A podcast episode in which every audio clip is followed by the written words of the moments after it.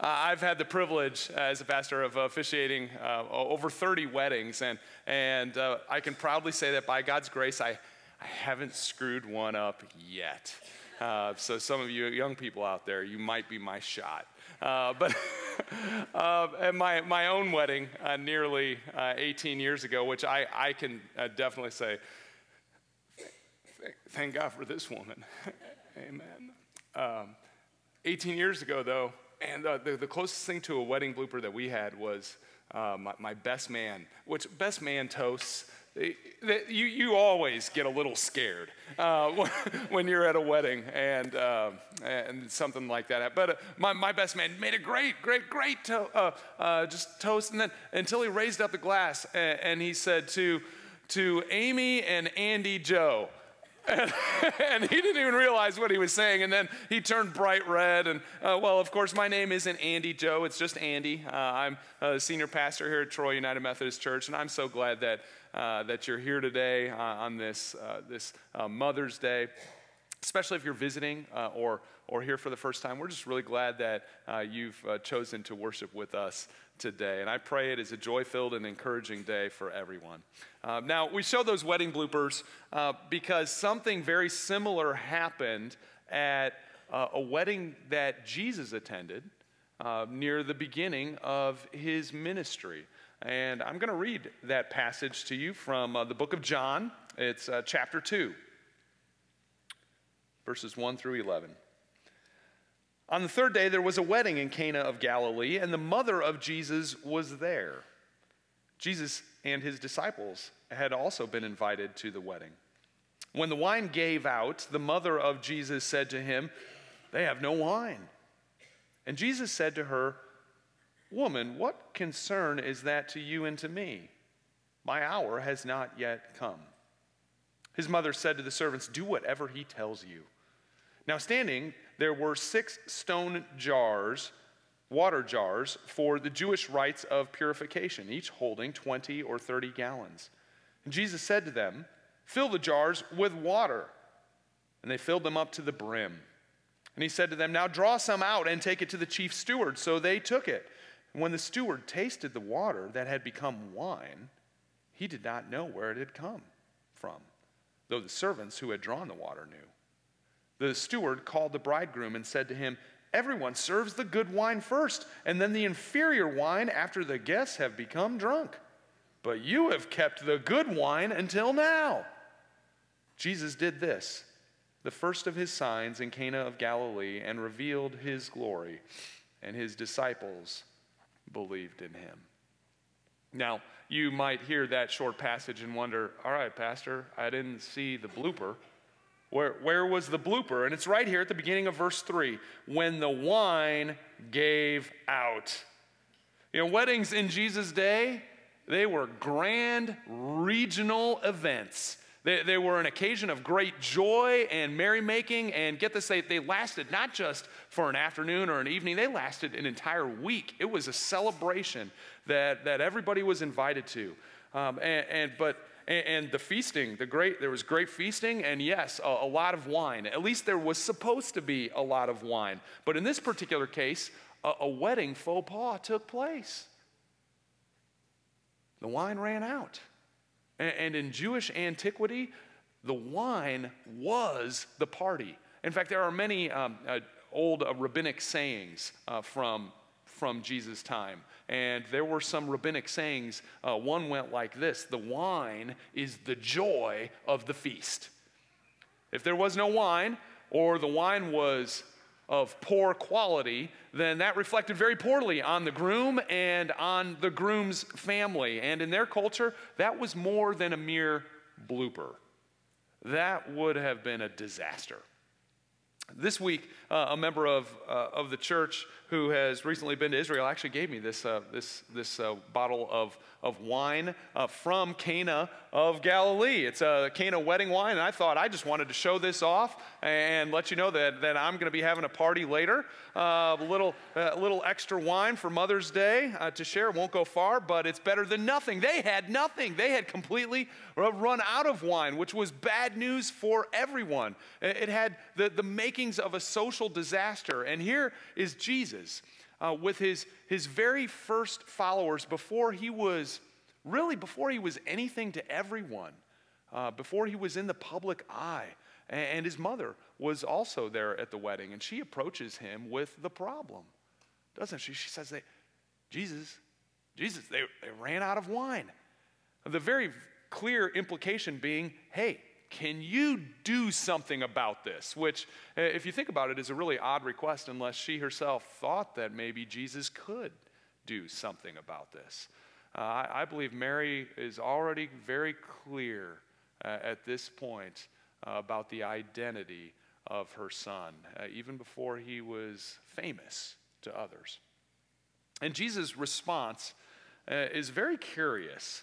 Um, and this is kind of the, the passage I want to, the script, the verse that I want to focus on today. Jesus said to her, Woman, what concern is that to you and to me? My hour has not yet come. Now, at first glance, we, we might read this and, and maybe interpret it, um, maybe something along this line. Hey, maybe Jesus is saying, Look, look, my, my, the time for my miracle has not yet come. This is not the place uh, for my very first miracle. Um, I'm not, it's not yet the right time for me to kind of go public and reveal to everybody who it is that I am. But if that was the case, if that was what Jesus was saying, then why would he go ahead and follow through with the miracle and, and make himself known to everybody and have people start believing in him? Uh, and, and really, what is up with Jesus calling his mother woman? Oh, the audacity. And on Mother's Day, doesn't he know? Well, well let's, let's take a few moments just to take, take a look at both of these. And, and I encourage you, uh, uh, flip, uh, you know, take that piece of paper that was in, uh, in your bulletin when you came in, the, the message notes. I encourage you, follow along. Um, you might want to reflect on this later. But first, what, what does Jesus mean by his response? My hour has not yet come. I want to briefly answer this question and then, and then really, what I really want to share is the significance with you, the significance of what he's saying. Uh, when, you look at the rest of the book of John, which uh, uh, John, one of Jesus' disciples, he's the one who, who uh, recounted uh, the, this, the, this, these stories of Jesus' life uh, after the fact. He went back and wrote this with a very clear intention. He, he wrote this. When you look at the rest of the book of John, there are a handful of times, at least half a dozen times, where Jesus refers to um, his time or his hour. And, and each time when he's uh, mentioning this, uh, really he's referring to his eventual suffering and death on the cross. Now, now, why might Jesus be talking about? This seems a little odd that he'd be talking about his event, eventual suffering um, at, at, a wedding, uh, and really before he's done anything. Uh, this is right at the beginning. But if you think about it, John, the writer here, sees this event, kind of Jesus coming out party as the Son of God, sees this event as, as the beginning of his ministry and, and is painting a picture, is foreshadowing uh, Jesus' ultimate purpose. What, what Jesus had really come to do. He's painting a picture. And I want you to kind of imagine this picture in your mind. Imagine a painting, and in, in the foreground, uh, right up front, what you can see on the surface, what's right there in your face, is, is this situation where the wine has run out. It's run out at, the, at this wedding. It is a potentially devastating social situation. The joy uh, of this beautiful occasion is being undermined. And Jesus steps in, he performs a miracle, and he saves the day. Now, in the background of this painting, what isn't as obvious up front, the background of this painting is a similar story sin and, and death and pain and, and grief. They, they own the final say in people's lives. The, the joy, even of a beautiful wedding, is tempered, it's limited. It's not complete. Everything, everything good about this life is undermined by the eventuality of death. Sin and injustice, they, they taint everything that is good. And, and we get a foreshadowing, a taste, that Jesus will perform another miracle the, the miracle of miracles in his hour, at his time, through his death and his resurrection, saving the day. This story, I love this story. Um, it's a microcosm of the gospel message. The, the good news that Jesus came to offer each and every one of us. And, and, and, and I know, I, mean, just in case you're sitting there and you're thinking, oh, Pastor, pastors, they're reading the Bible, they're seeing stuff all over the place. They're just, they're reading into this. That, maybe you're thinking, I don't really think that that's there. Uh, if that's the case, let let me convince you a little bit more. Let, us look at the way Jesus performed this miracle. Just let, us look at this. verses 6 and 7. This is great. Uh, I'm going to convince you. I know it. Uh, verses 6 and 7. L- l- listen to this. Now, standing there were six stone water jars for the Jewish rites of purification, each holding 20 or 30 gallons. And Jesus said to them, Fill the jars with water, and they filled them up to the brim. Now, now these jars were huge. I was thinking we could maybe bring some in, but they're just way too heavy. Like, think uh, like a big trash can like 20 or 30 gallons, big, big ceramic clay pot jars. And there were several of them, and, and they, they were used uh, for, as the scriptures say, the Jewish rites of purification. Now, now the, the Jewish people, they, they understood uh, through their, their heritage and their relationship with God, they understood their impurity.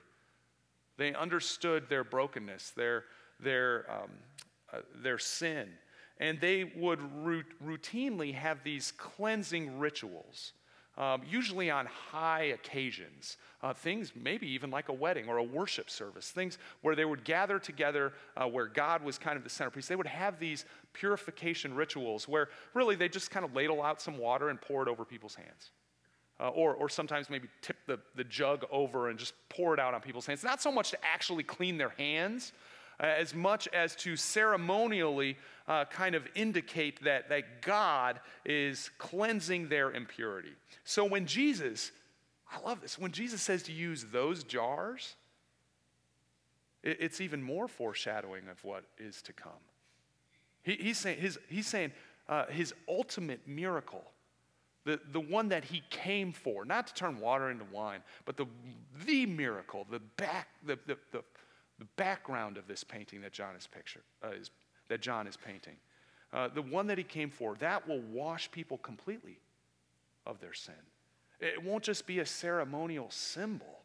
Jesus will cleanse his followers entirely. That, uh, that, that's what's going behind, going on behind the scenes of this story about turning water into wine at a wedding. This is what Jesus is talking about when he's talking about his hour that is to come. But what about Jesus calling his mother woman? Aren't you curious about that? Well, what, what's going on with that? Well, first off, uh, there's really not a whole lot to it. Uh, it's important to note that in the biblical accounts of Jesus' life, there isn't a single instance where Jesus calls his mother mother or mom or, or even Mary. Uh, there are only a couple instances in Scripture where, where he actually addresses her directly, and each time he calls her woman. And I wouldn't advise this, guys, if you're talking to your wife or you're calling your mom up later tonight if you have the opportunity. Uh, don't, don't try this. But, uh, but it doesn't appear in this instance to be a disrespectful uh, address. at least Mary doesn't seem to take it disrespectfully. But it's pretty clear that, that this address is, is lacking some intimacy too. It's almost as if Jesus is speaking to her as if she were a stranger and, and not his mother. And although Mary doesn't appear to feel disrespected by her son's lack of familiarity, I can't help but think that this is maybe a difficult transition for her. This is her firstborn son. You know, the, the, the fruit of her womb, the, this gift that, that God gave to her, miracle from God. And, and now he was grown up and he was no longer hers. He, he was about to be, really, to be thrust into the public eye. And, and that closeness, that intimacy that, that I can only presume uh, that they experienced together as a, as a mother does with her son, that's a part of the past now. Moms, this is a transition that you will go through if you haven't already. You saw, I mean, the, how cute the kids were up here singing. I mean, what was that? That, that thing what, that was out there. Uh, what, was there, are there bugs already? Uh, but you saw how cute they were. You saw in the video, you just put a kid in a rocking chair and it's cute. Uh, uh you, I mean, you they're so cuddly, but they're soon going to grow up and to be teenagers, right? And they're, they're not going to be quite as cuddly then. And at some point in the future, if it hasn't come already, your little one will cease to be little and will become an adult. And every step of the way, moms, you know this, every step of the way will require letting go and grieving and trusting God with your child. I think if we read between the lines just a little bit, we see, we see a little bit of that transition going on with Mary in this passage. Her, her son is no longer hers. She, she has to let him go and, and to trust him into God's hands, the one who gave her this gift to begin with. And, you can imagine how much more difficult it would be for her if she were seeing all the parallels that, that John, the writer of this, who after the fact is putting it all together, um, uh, you, you can imagine how difficult that would be for her if she saw what was eventually to come. If she knew about Jesus' hour and the suffering that he would have to endure, uh, uh, that would be even more difficult to let him go and to trust God. And yet, and yet that is the call of every Christian mother. To raise your child to know and to love God and eventually to let them go. And trusting them into God's hands. In fact, if, if you see that as your purpose, then, then it very well may change the way that you go about raising your kids in the first place, to, to train them up and, and to help them uh, begin to no longer depend on you. Moms and dads, that, that is your charge. But moms, I, I tend to think that that letting go part uh, may be a little more difficult for you. It's, it's the motherly instinct to cling to and, and gather in and, and, protect, isn't it? It is. Um, yet your call is to let them go. Now, I hope you can see uh, that this doesn't just apply to moms and dads and their kids. This, this applies to everything that we cling to, everything that brings our lives meaning and joy. This applies to all those things that we hold dear uh, our hopes and our dreams, our, uh, our aspirations, our relationships, those good things in our lives. Well, when we cling just too tightly to them, when we find our sense of meaning and we derive our ultimate joy from those things, we are bound to run into disaster because eventually the wine is going to run out. Eventually, sin or pain or, or ultimately death will undermine all of those good things. Some of you have already experienced that. Mean, so far on Mother's Day, we've, we've shown videos of, of cute kids reflecting on, on the joy of, of being in relationship with their mother. We've also watched some, some hilarious wedding bloopers, and you, you might be here thinking, I, I would give anything to have my mother back. Or, or to be a parent yourself. And yet that hope has not been realized in, your life. You, you might think, yeah, it would stink to have my wedding be on a blooper reel, but I'd take that if it actually meant having a wedding. Some of you, um, it's your singleness that is a constant reminder of, of that shattered dream. Uh, or, or maybe you have the memories of a beautiful, beautiful wedding day, but it is tainted with the reality that the marriage ended in divorce or, or in the death of your spouse. And that loneliness and sadness now accompanies those memories. hear this. In, in the midst of your realized pain, or, or the pain that, that is yet to come as, as you get ready to let go of your kids, or you say goodbye to your mother for, for the last time, or you endure some other pain or tragedy or hardship in this life. In the midst of that pain, this, the message of this story is that there is good news. You, see, when Jesus gave this very awkward response to his mom, his eventual suffering and his eventual death, those things were on his mind. But, but I believe that something else was on his mind too. I, I believe that his eventual wedding was on his mind. Uh, wait a second, Pastor, what did you just say? Uh, Jesus wasn't married unless you're believing a lot of that weird stuff that's out there uh, at times. Uh, what, what, wedding are you referring to? Well, the Old Testament uh, of the scriptures uh, tells us, shows us that the prophets for hundred, hundreds of years would, would share these messages with the people of God. And, and the messages made it clear that, that God, God wasn't just interested in being, uh, having this king to subject relationship. God wasn't just interested in ruling over us. That God, God wasn't just interested in, in, in being a shepherd to some mindless sheep.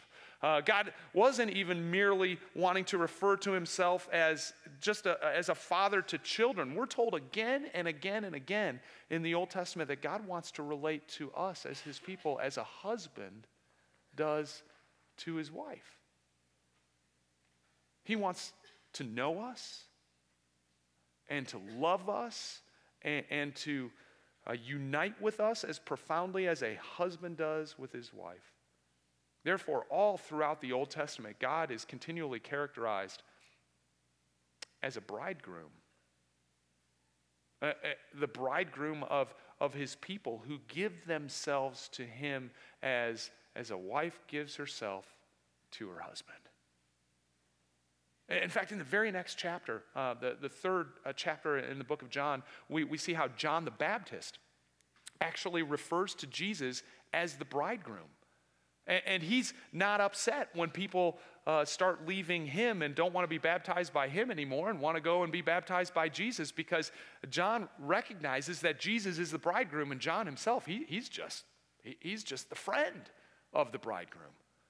And, and if you were here last week, then then you remember that we read in the, in the book of Revelation, at the very end, the last book of the Bible, that, that the same writer, John, is writing about the vision that he sees. And he says this He said, I saw the holy city, the new Jerusalem, coming down out of heaven from God, prepared as, do you remember?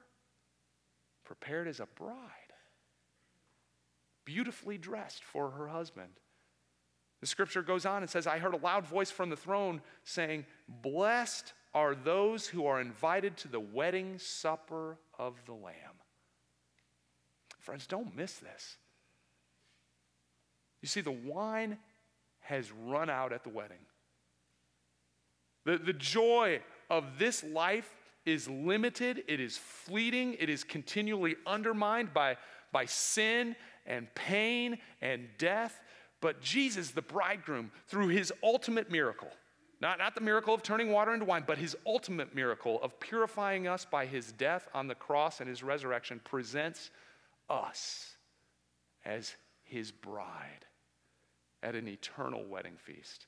And at that feast, no matter what pain or suffering or broken dreams or injustice or heartache that, that has been done to you or, or, or goodness that, that you've done to yourself or maybe even done to others, no matter what, at that feast, the wine, wine will never run out.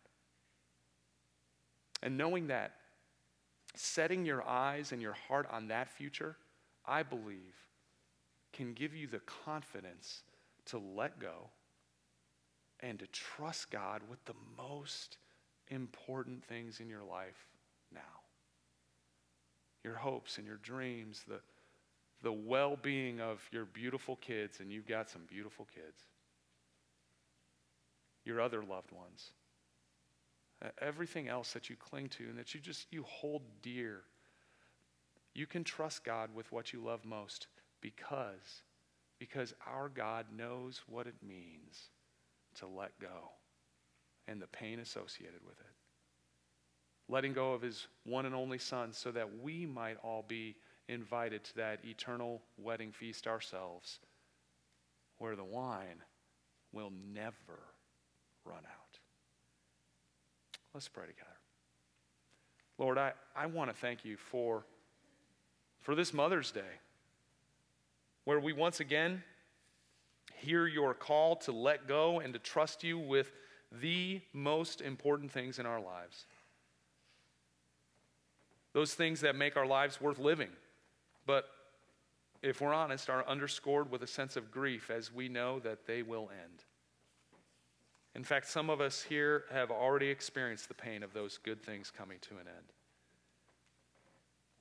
But Father, thank you for letting go of your only Son, Jesus, so that we can look forward to a day when, when the wine will never run out, when we no longer have to fear that the joy will end in pain and loss. Lord, would you give us the courage to trust you again today as we fix our eyes on that day when we will join in the eternal wedding feast with you, our bridegroom, where every tear will be wiped away and every joy that we experience in this life will not only not end, but will be amplified forever and ever because of Jesus' never ending love for us. We pray it all in His name.